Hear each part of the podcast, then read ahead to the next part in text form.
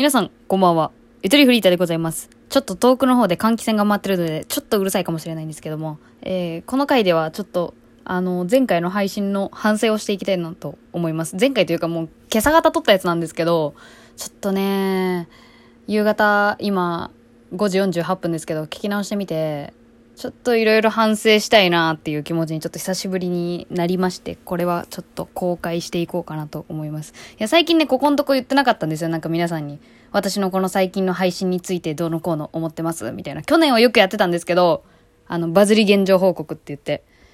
いやもうね、まあ今その認知度を広げるっていうことに関しては、ちょっとあんまり手をつけてないというかあんまり考えてないです。やっぱりこう、一個一個が誰かの心に引っかかるような、こう、なんか、ね、あの、面白い配信をやっていくのが、やっぱ今やっていくべきことだなと思ってるんで、そう、一企画をちゃんとやるっていうのを意識していこうっていう感じにも入ってるんですけど、ちょっと今回の、あの、人生の法則の回、聞いてみて、あの私、キレ悪くねっていうのが一番の感想。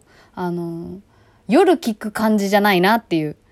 うん、そもそも、あの、もともと今回は共感ネタとして、まあ、あるある系だよね。あるある系で、まあ、みんなとこう、なんか、あ、それなーみたいな感じで言うっていうのが目的だったから、まあ、目的は達成してるかもしれないんだけど、なんかま、それにしてもちょっと私が全部肯定しすぎてるというか、なんか全部わかるみたいな感じで言ってるのが、ちょっとなんかだんだん嘘くさく感じてくるなっていう風に思えてきて、時間差で聞いてよ。え、その収録中は本気で、あの、素直な感想を述べてるんだけど、なんかちょっとこうなんか、なんか全部に肯定しすぎてあんまり楽しくなかったなっていうのが私の感想で。あ、でもすいません。この楽しくなかったっていうのは、あの、自分のせいです、本当に。これでね、そのお便り送ってくださった方が、あ、自分のせいだみたいな感じで思っちゃったら本当に申し訳ないから、ちょっとあんまり反省の配信をね、できてなかったんですけど、最近そうそうそう。いや、本当に全部自分、自分さえこう、うまくやれれば、よくできたものをっていうところなんですよ。で、まあ、朝一で撮ったっていうのもあるのかもしれないんだけど、ちょっと私のテンションがそこまで、なんかやっぱ普通の、割と素のテンションだったなっていう、普通の感じで素の感じ。うん。で、まあ、一個直せばよかったなっていうのは、配信する時間ですよね。これ18時に今日配信するってもう告知しちゃったんで、もう変更できなかったんですけど、これ多分お昼の12時とかだったらよかったかなっていう感じ。うん。なんか金曜の夜だからみんな弾けたいじゃん。なんかもっとハイテンションな、なんか頭おかしいくらいまで持ってった方が良かったかな、みたいな感じで私はちょっと思ったんだけど。まあでもこれはね、配信した後皆さんの反応見て、また意見が変わるようなことですけど、現段階、配信する前の私は、ちょっとこれお昼に配信しときゃよかったなっていう感じですね。まあ、でもな、収録型だからね、あんまり時間帯に左右されないっちゃされないんだけど、そう、今日の夜配信したところで、これを実際に聞くのは明日のお昼とか、来週のお昼とかね。自分の好きなタイミングで聞いてもらってるから、お昼に聞いてさえくれれば、まあなんか、あの、害のない感じになるかなっていうのはあるんだけど、まあお昼の感じの共感ネタ、で、共感ネタやるのはいいんだけど、やっぱこのお便りをもらったことによって私はどう活かすかっていうところまで持っていってなかったなっていう、やっぱ爪の甘さがちょっと今回出ましたね。やっぱね、動機を明らかにするのってすごい大事だなっていうのを改めて思いました。いや、なんかね、学んだつもりでいたんだけど、お便り募集するときに、私はなぜそれを募集したいのかっていうのと、それが集まったことによって私はどうしたいのかっていうところまでちゃんと考えてないと、こういう感じになっちゃう。やっぱ爪甘かったわ、今回。本当にすいませんでした。すいませんでしたって、ね、別にね、言われる筋合いもないかもしれんけど、ごめん、ごめんね。えー、まあ、そんな感じです。爪甘かったです。今回、すいませんでした。せっかく送ってくれたのに。で、そう。で、まあ、今後どうしようかなって思ったんだけど、ちょっとやりたい系統のお便りがあって、あのーそう、リスナーの方に教えてもらってね、あのー聞いてたんだけど、あの、モロハ、ラップのユニットの、モロハの、あのーオニヤンマ取りに行こうぜっていうラジオがあるんですけど、あれにね、エロンスの神様っていうコーナーがあるんですよ。まあ、エロい、エロい話を投稿するんだけど、あの、あれね、あの、ロマンスの神様のもじりで、それでエロンスの神様っていうのがあって、で、絶対、あの、リスナーからの、あの、文章の最後には、エロンスの神様、よろしくお願いしますとか、エロンスの神様どうかこんな僕を、みたいな。なんかそういう感じで、みんなエロンスの神様っていう単語が、こう、共通言語として使われるわけですよ。で、そういうの羨ましいなと思って。コーナーのタイトルをちゃんと、こう、リスナーも投稿の時に語尾につけてくれたりとか、するのってすごいまとまり出るじゃないですか。なんかちゃんとお題で募集したんだなっていうのがすごい出るから、ちょっと私もそういうのやりたいなと思って、うん。って思った時に、このやっぱ私が常によく使っている言葉とか、まあでも身内ネタっぽくなっちゃうのかな。まあそんなこともないよね、でも。うん。私、あの、よく使う言葉で、ありがとんねと、ほんまに？があるんですけど、今結構ほんまに本気でやったわ。ほんまに？これ言い方すごいね、ポイントあるんですけどね。があるのよ。ありがとんねと、ほんまに？があるから、これをうまいこと、なんかお便りのコーナータイトルにできないかなと思ってるんですよ、今。例えば、あの、お便りのお題のタイトルが、〇〇してくれてありがとんねっていうテーマで募集かけます。で、そしたらリスナーの人は、こうなんか日常生活でありがとんねって思ったエピソードを投稿してもらう。で、そのお便りの内容は全部、なんだろう、あのさっきの宗教勧誘のおばさん、なんとかかんとかしてくれて、ありがとんねみたいなので締めるみたいな。なんかすげえ適当なこと言っちゃった。宗教勧誘って。ちょうどさっきピンポンで来たからね。うん。ピンポンで来たから、宗教勧誘って出てきたけど、ありがとねって思ったことねえわ。うん。あの、来ないでねっていう感じしか思わないけど、あのー、まあ、そういう感じ。あと、ほんまにだったら、なんだろうな。なんか豆知識。豆知識。あのー、動物の中で一番強いのはカバなんだって。ほんまに？みたいな。とか。なんか一言系のがいいかもしんない。投稿されるなら。エピソード系、あ、まあ私、普通オタとかもすごい本当は欲しいんだけど、まあ普通オタはね、あんまり集まんないですよ、やっぱ。基本的には。あ、と言いつつも、そうだ。あの、先日いただいてたんです。これ読もうかな、ちょっと。反省の途中ですけど。えー、夜中におかしく、えー、っとね、あ、ちょっと待って、消えちゃった、今。えー、こんにちは。さりげなく番組のサムネ変えてましたね。ほんと気づいてくれたの、この子だけ。この子って言ってた。えっ、ー、と、秋だから衣替え的な感じですか？いや、これもね、そうだ、話してなかったわ。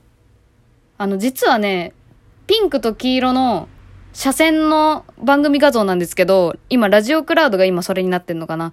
のサムネ画像だったんですけど、あれさ、本当にむちゃくちゃ雑に書いたやつで、うん。なんか雑に、私が結構ね、声的に男性か女性かわからんって言われることがたまにあるから、あの、ピンク入れてこうなんか女性アピールっていう安直な考えでピンクを入れようと思ってあれにしただけで、そんなに気に入ってなかったんですよ。雑だし、線のやつとか、なんか。だからちょっとまあ書き直そうかなと思って。